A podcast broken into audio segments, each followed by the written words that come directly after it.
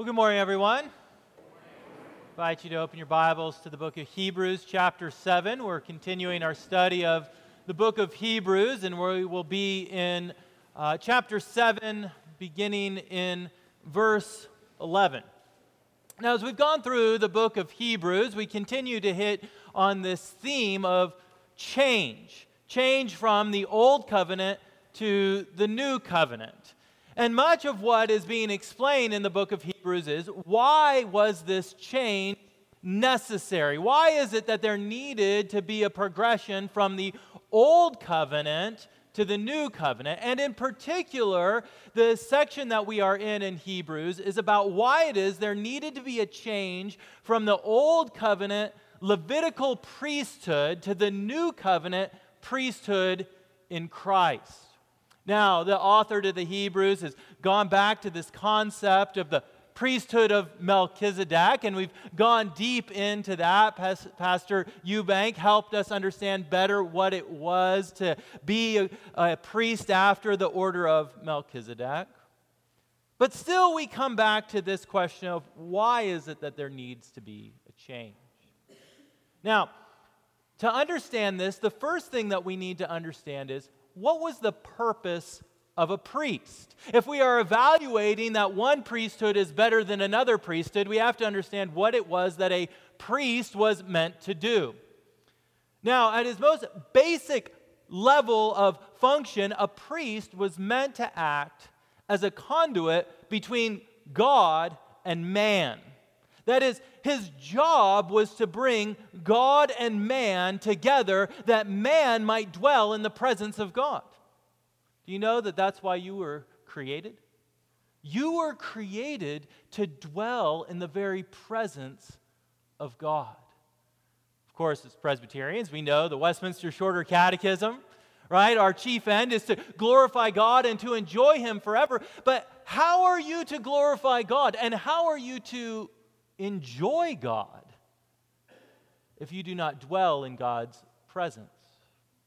Our call to worship this morning from Psalm 84 gets to this experience of dwelling in the presence of God and how our very soul exults in being in the presence of God. We read, How lovely is your dwelling place, O Lord of hosts! My soul longs, yes, faints for the courts of the Lord. My heart and my flesh sing for joy to the living God. For a day in your courts is better than a thousand elsewhere. This is what the priest is supposed to do.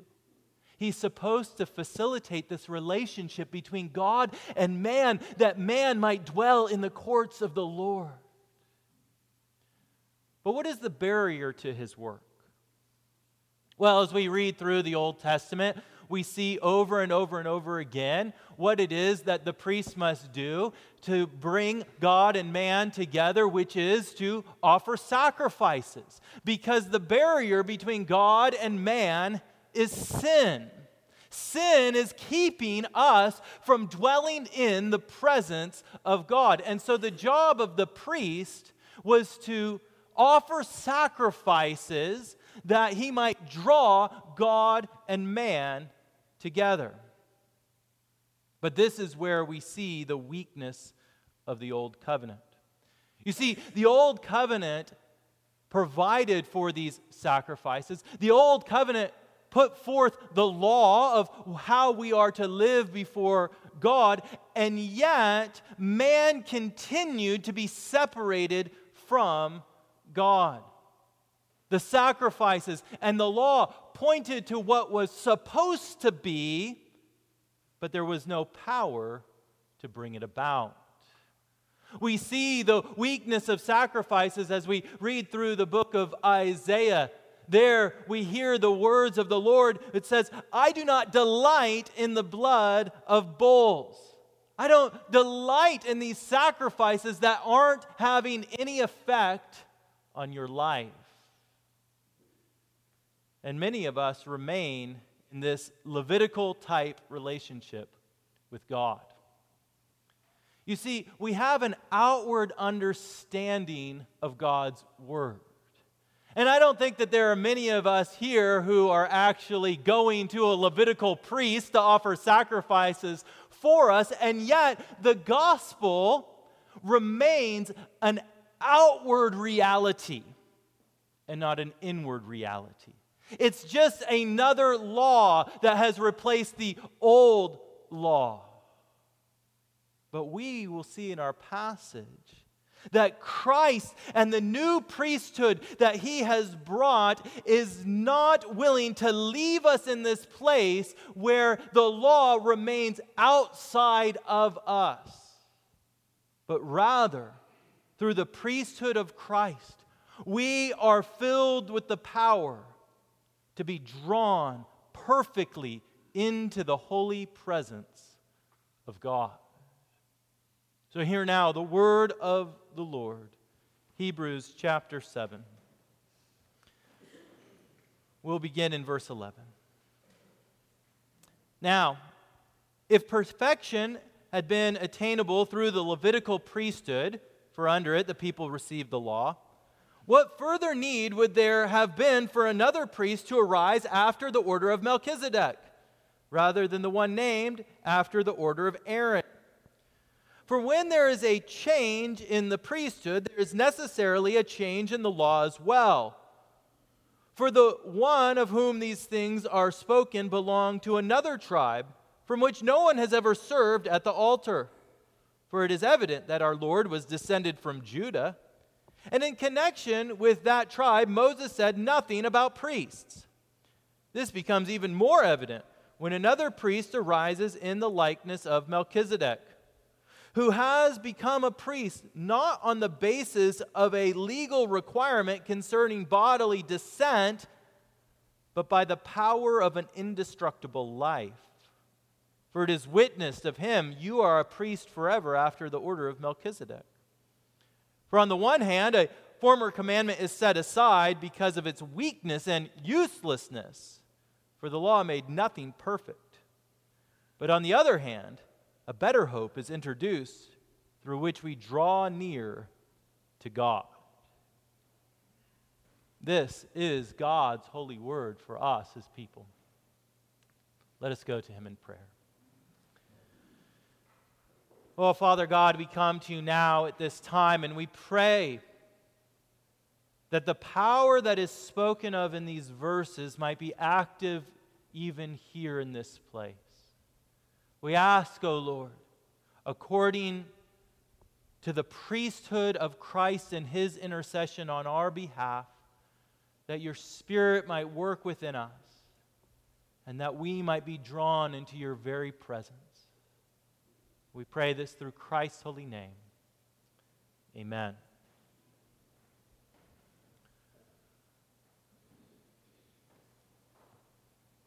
One of the cardinal rules when it comes to goal setting is to set a goal that is achievable.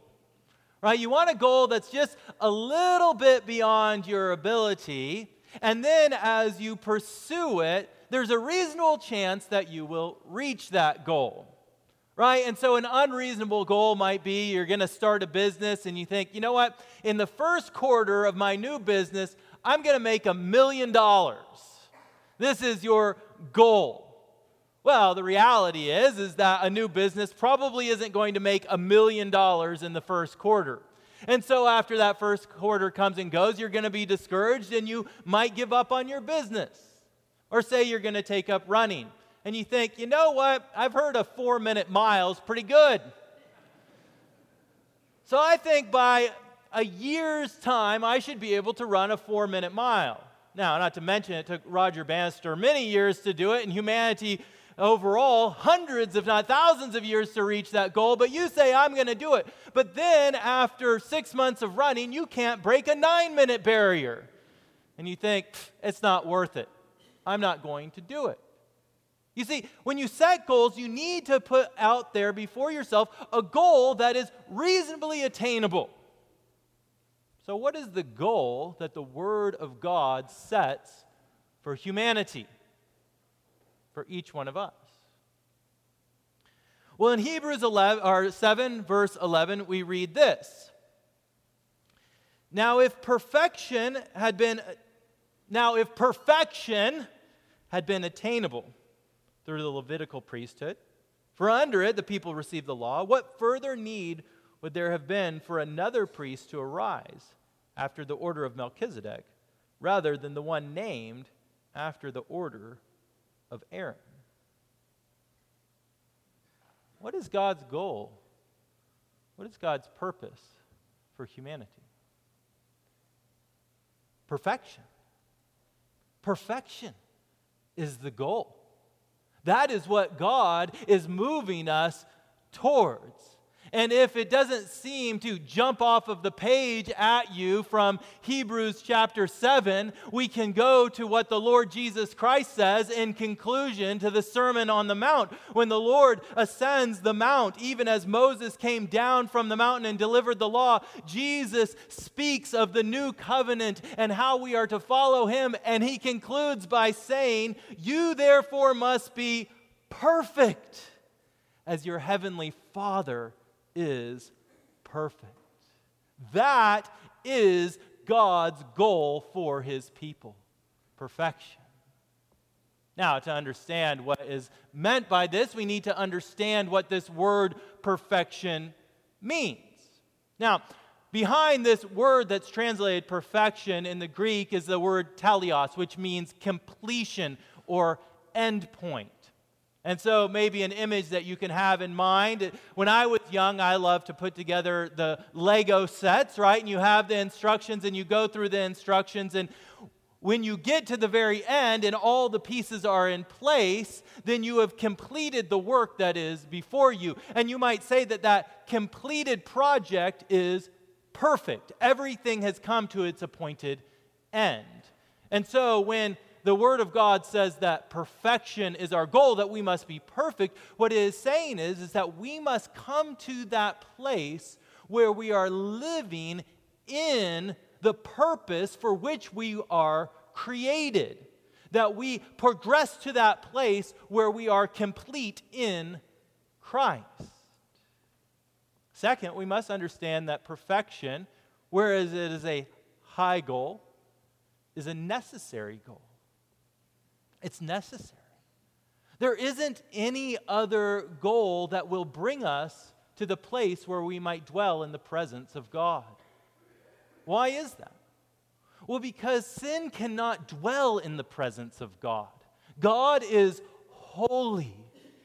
And there is no profanity, there is no uncleanness that is allowed to come into the presence of God. And therefore, if we would dwell in the presence of God, if we would be filled with the glory of God to the very fullness, then we must be completely cleansed of our sin, walking in the completeness of what God created us to be. If it is anything less, then we cannot dwell in the presence of God.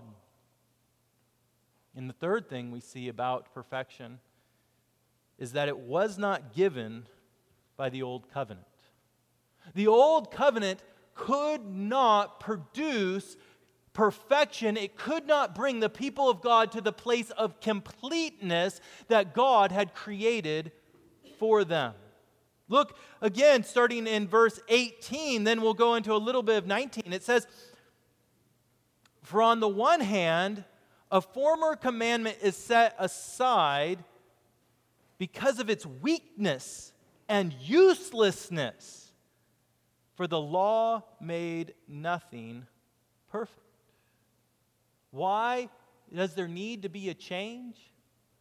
Because the Levitical priesthood made nothing perfect. It didn't achieve God's goal for humanity. No, what was the purpose then? Why, why is there the law? Why is there the priesthood under Aaron? Well, the rest of God's word teaches us that it was there to anticipate what was coming in Christ. It was there to educate. The image that the Apostle Paul uses that it's like a tutor that prepares us so that we might come to the place of receiving the priesthood of Christ, but it had no actual power to bring about perfection. An example that Donald Grey Barnhouse uses to speak of the weakness of the law comes from Isaiah chapter 11. If you are familiar with Isaiah 11, the Lord Jesus quotes this passage and says that it is fulfilled within him, that the Spirit of the Lord is upon him. And then there are some images used that speak of what will happen under this new covenant. It says, The wolf shall dwell with the lamb, and the leopard shall lie down with the young goat, and the calf, and the lion, and the fatted calf together. So, in your mind, I want you to imagine you have a lion and you have a nice fat calf. The law is represented by a little sign that says, Do not eat each other. Do you think that will keep the lion from eating the calf? saying to the lion, Now, it would be really good if you don't eat that calf. No. If the lion is going to lay down with the fatted calf or the, the wolf with the lamb, there has to be a change of nature. Now, why do we think that the law will be any more effective for humanity who is broken and sinful by our very nature? That little sign isn't going to keep the lion from eating the calf, it's just going to look like a menu item. And for us, when we look at the law, when we look at the Ten Commandments, yes, it expresses what God wants for us. It expresses God's moral demands on our life. But what we learn from the Word of God is that it causes sin to arise in us. Not because it's bad, but because it's tempting. And because our nature needs to change. And that's why there needs to be a change from the old covenant to the new covenant, from the old priesthood to the new priesthood. Because the, all the old priesthood could give you was a list of things that you were not to do. But it didn't change the heart. And many of us continue to live in such weakness. We have been often warned of the perils of legalism. And of course, that is one of the roads that we go down when we don't live in the power of the new covenant is legalism. But I fear that far more of us live not under a legalism where we are rigidly trying to follow the law, but rather one in which the power of the gospel remains outside of us. And we look at the demands of the Word of God, and they are only temptations. You see, the weakness of the new covenant is that it does not provide the power to achieve God's goal. But because of that weakness, it points us to the power of the new covenant, its purpose. Look down at verses 12 through 16. We're going to read kind of an extended portion there. It's all kind of coming together for one central point. It says, For when there is a change in the priesthood, there is necessarily a change in the law as well. For the one of whom these things are spoken belonged to another tribe, from which no one has ever served at the altar. For it is evident that our Lord was descended from Judah, and connection with that tribe, Moses said nothing about priests. This becomes even more evident when another priest arises in the likeness of Melchizedek, who has become a priest not on the basis of a legal requirement concerning bodily descent, but by the power of an indestructible life. See, in these verses, the author is speaking about why it is or what the foundation is of these two different priesthoods. Okay? And the first foundation of the priesthood under Aaron is heredity. Okay?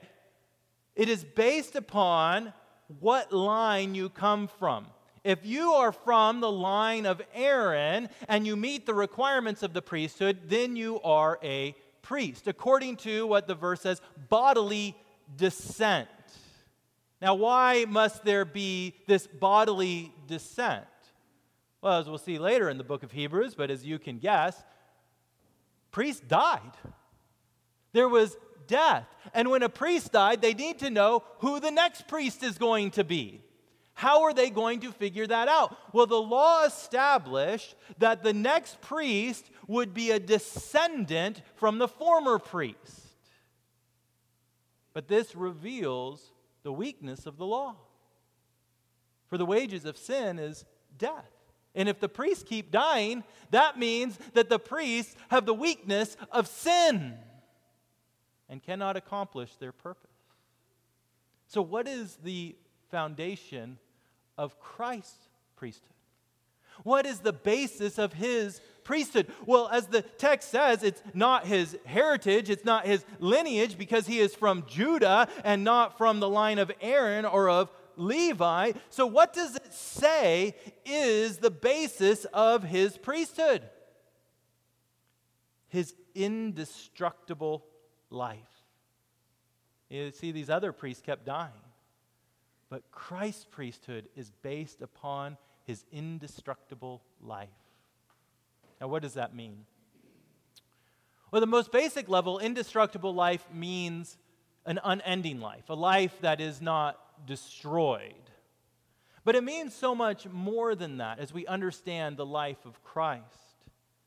First, we see his indestructible life in the fact that he existed from eternity past as God the Son.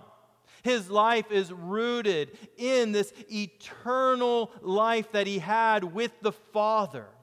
And then he came in the incarnation and was born among us.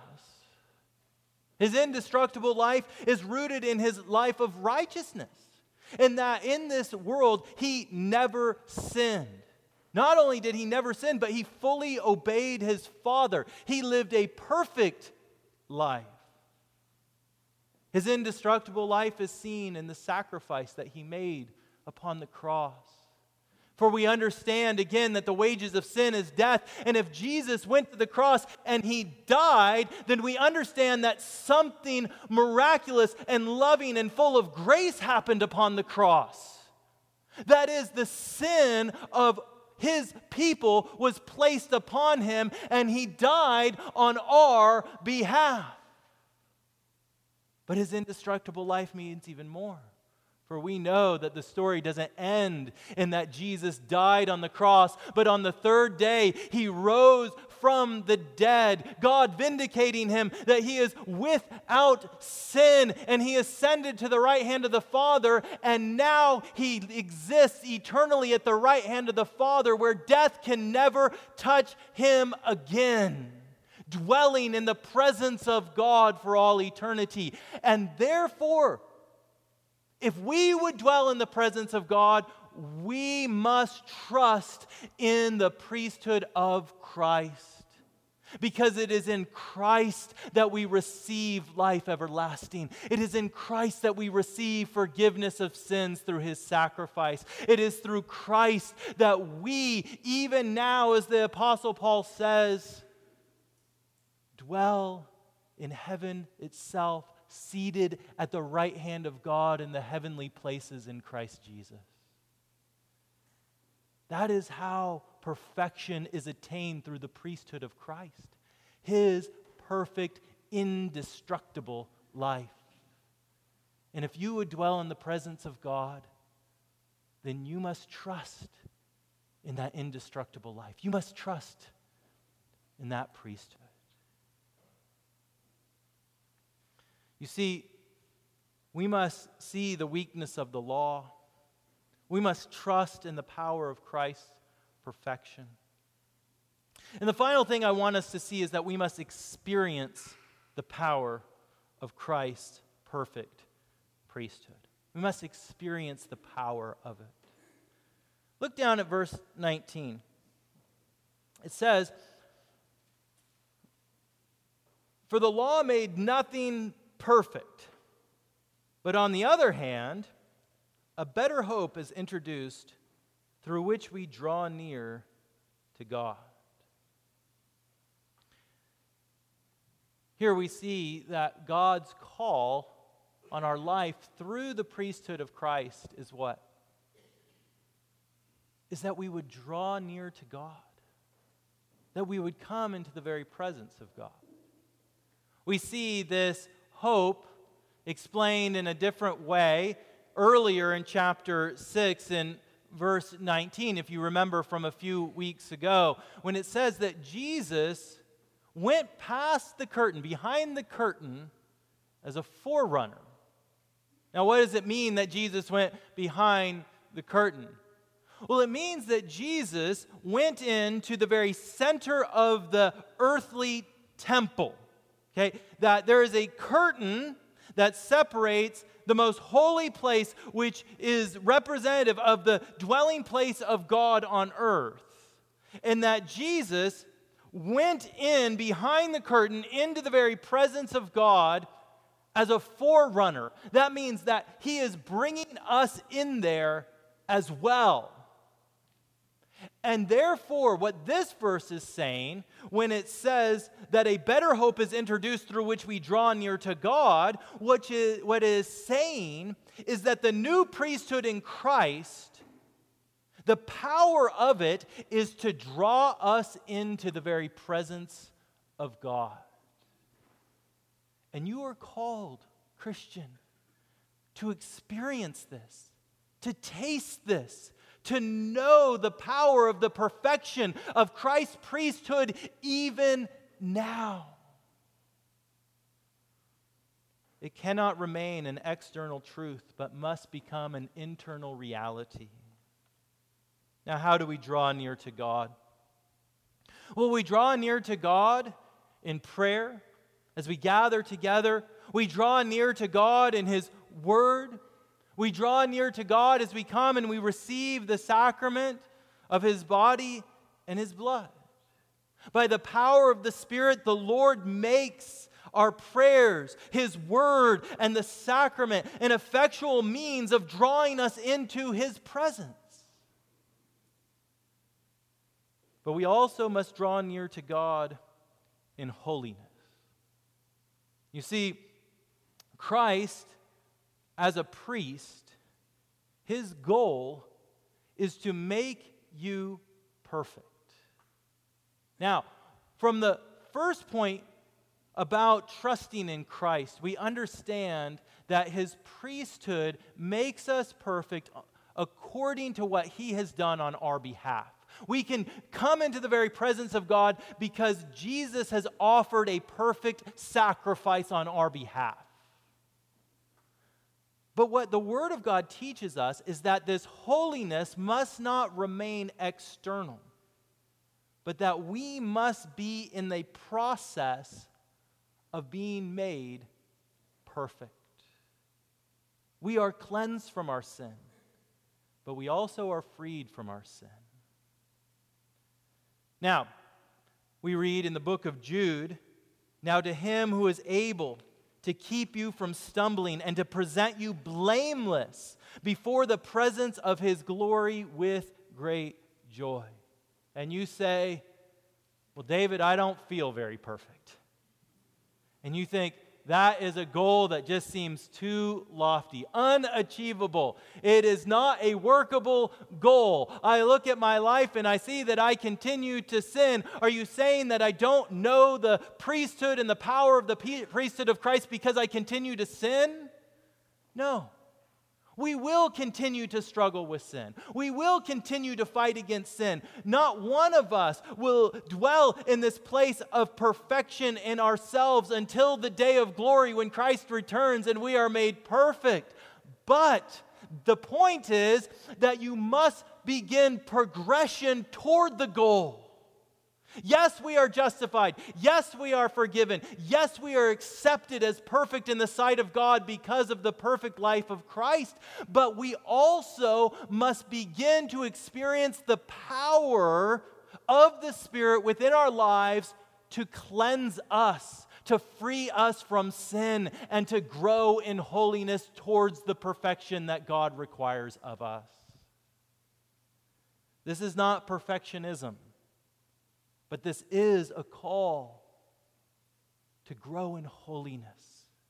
Because if we are not experiencing in our own lives an increase of holiness, then the priesthood of Christ is no po- more powerful and no more good to you than the priesthood of Levi. If you continue to walk in weakness, and the law and the Word of God continues to remain an external reality, then the power of Christ's priesthood has not come to you. We must experience the power of Christ's priesthood perfecting us, freeing us from the bondage of sin. And I want to encourage you, Christian, because your nature has been changed. The promise of the new covenant is that God will take out the heart of stone and give us a heart of flesh. If you are in Christ, you are a new creation. Behold, the old has passed away, the new has come. You are a new creation.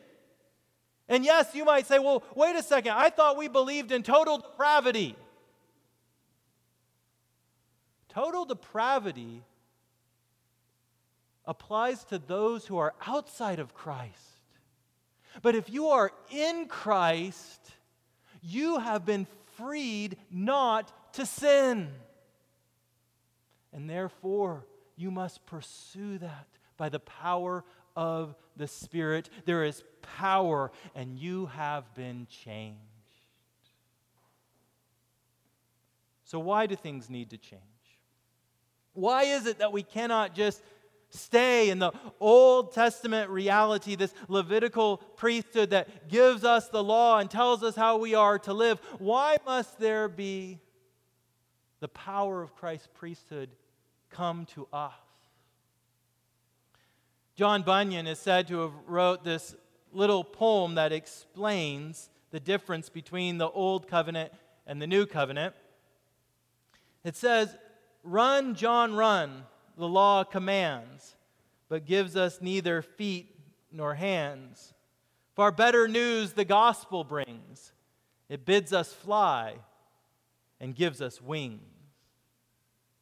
Christian, I encourage you this day.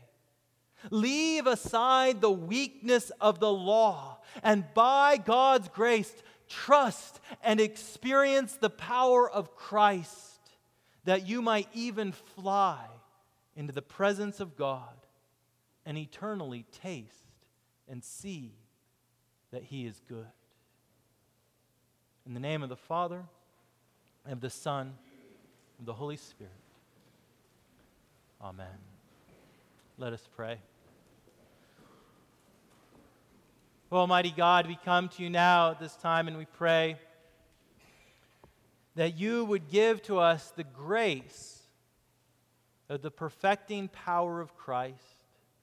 And as we continually struggle against sin in this world, knowing that we will not achieve this goal until we are given it in glory through Christ, let each of us taste the power of the Spirit within us, that we might grow in holiness day in and day out, and truly dwell in your courts. We pray this in Christ's holy name. Amen.